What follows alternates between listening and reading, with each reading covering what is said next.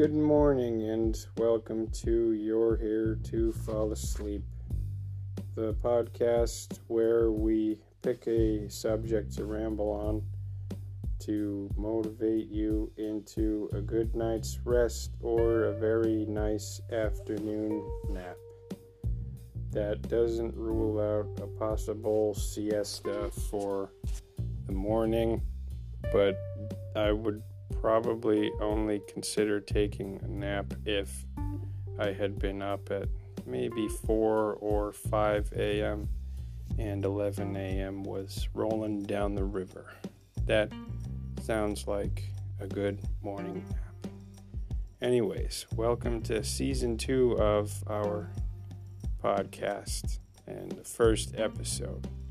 Today we'll be talking about the physics of snow and how a car can get stuck in it.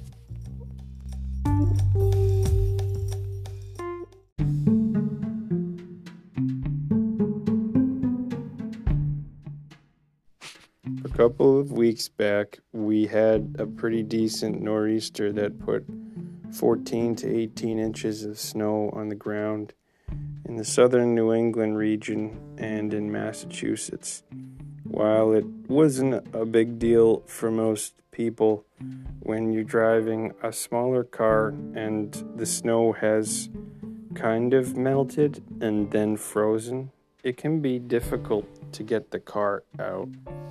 It's because of this reason that I thought this would be a great subject to ramble on about because of all the ways that a car can get stuck and a couple of the ways that I was able to get cars out of the snow. A big part of it is shifting weight onto a specific tire, and that tire is going to be the one that comes in contact with the ground. And as the great Nate Busa from the Nonantum Boxing Club in Newton once said, gripification is what you really want to work on. The only thing that Nate said in that phrase was the word gripification, which is a great overall noun to describe anything that has a grippiness that you want to point out and you don't know what the words are. One example of a good gripification could be the diamond cut pattern on a steel plate on many of the fire trucks that you might see. But when it comes to snowstorms and getting your tiny car out of those snowbanks or difficult snow situations, often it can be as easy as putting an extra subtle bit of weight onto one side where the car is got enough grippiness to push the car out of that little divot that the snow is in.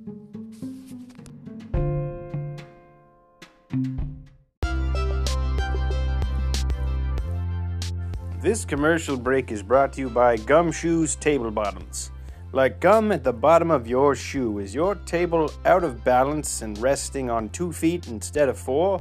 Well, use Gumshoes Table Bottoms to balance it out, so that way you don't have to worry about playing percussive instruments depending on who's leaning on the table more. Use promo code You're Here to Fall Asleep to save 2% off of Gumshoes Table Bottoms.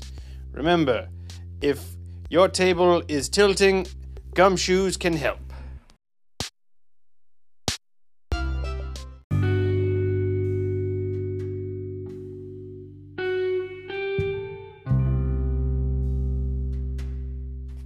I really wanted to thank Gumshoes Table Bottoms for sponsoring us today because the kind of motion that a car has sometimes feels like it's uh, a table that's resting on the I think it's called the transverse legs. There's one leg and across diagonally across from the table is the other leg that the table sits on. And when you're trying to remove a car, sometimes that's the issue is there's not enough gripability on one end of the car. For instance, there was an example a couple of weeks ago where my neighbor was trying to get their car out and they were parked at the edge of a parking lot their their parking lot and at the edge the parking lot dips into the neighbor's property by about six inches and it's a straight dip or a, a fairly uh, steep decline. So it seemed that part of his car might have slipped on over that dip. And that became the difficult part because part of the car three wheels were on a flat surface, but the front wheel drive of the car, one of the tires was kind of over that dip, which means he was trying to get movement from one side of the car, but there wasn't enough force to get the car to move over the snow. What I hypothesized was you could probably push one end of that table or that car and get some more gripification on the tire that was in connection with the ground. I did that, and I advised the driver to hit the gas just a little. So while pushing in an upward motion and a forward motion, we were able to get the car out of that little spot and free up the parking lot, which was pretty cool because then I went back to shoveling, which was a good thing so people could walk across a sidewalk. Because walking across a sidewalk is easier than walking on the street.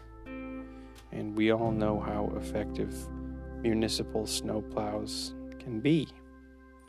Another time, I decided to drive a Honda Civic over melted snow that had frozen over. And guess what happened? I got my car stuck. Oh no! Who'da thunk? So I spent the next 15 minutes trying to figure out where on the car or where on the ice the car was resting and what I could do to try and get it out. For some reason, using a shovel to get out all the ice wasn't helping, and it just looked like I was making wheels turn really fast and awesomely. I kept getting looks from people, and it was almost embarrassing, but I think I'm pretty used to being embarrassed, so it wasn't so bad.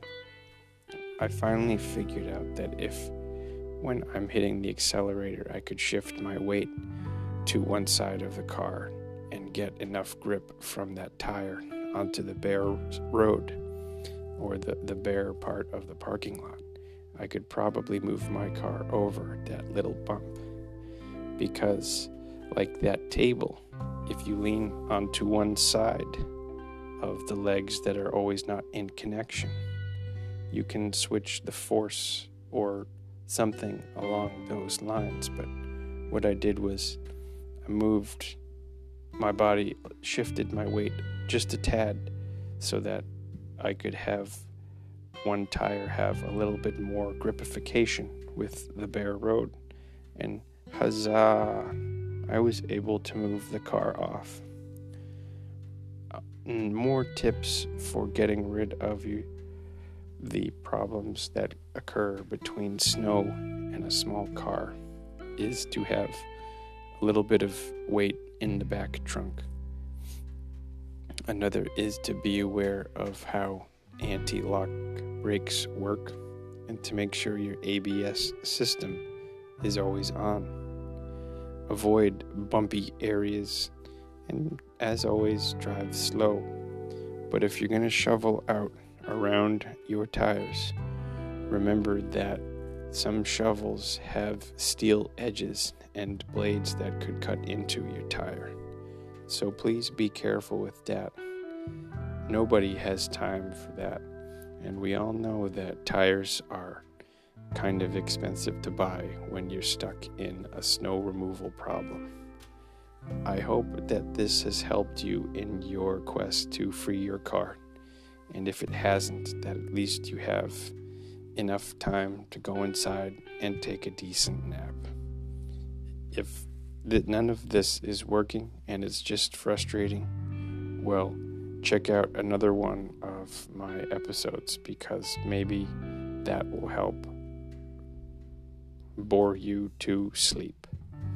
This is You're Here to Fall Asleep. Thanks for listening.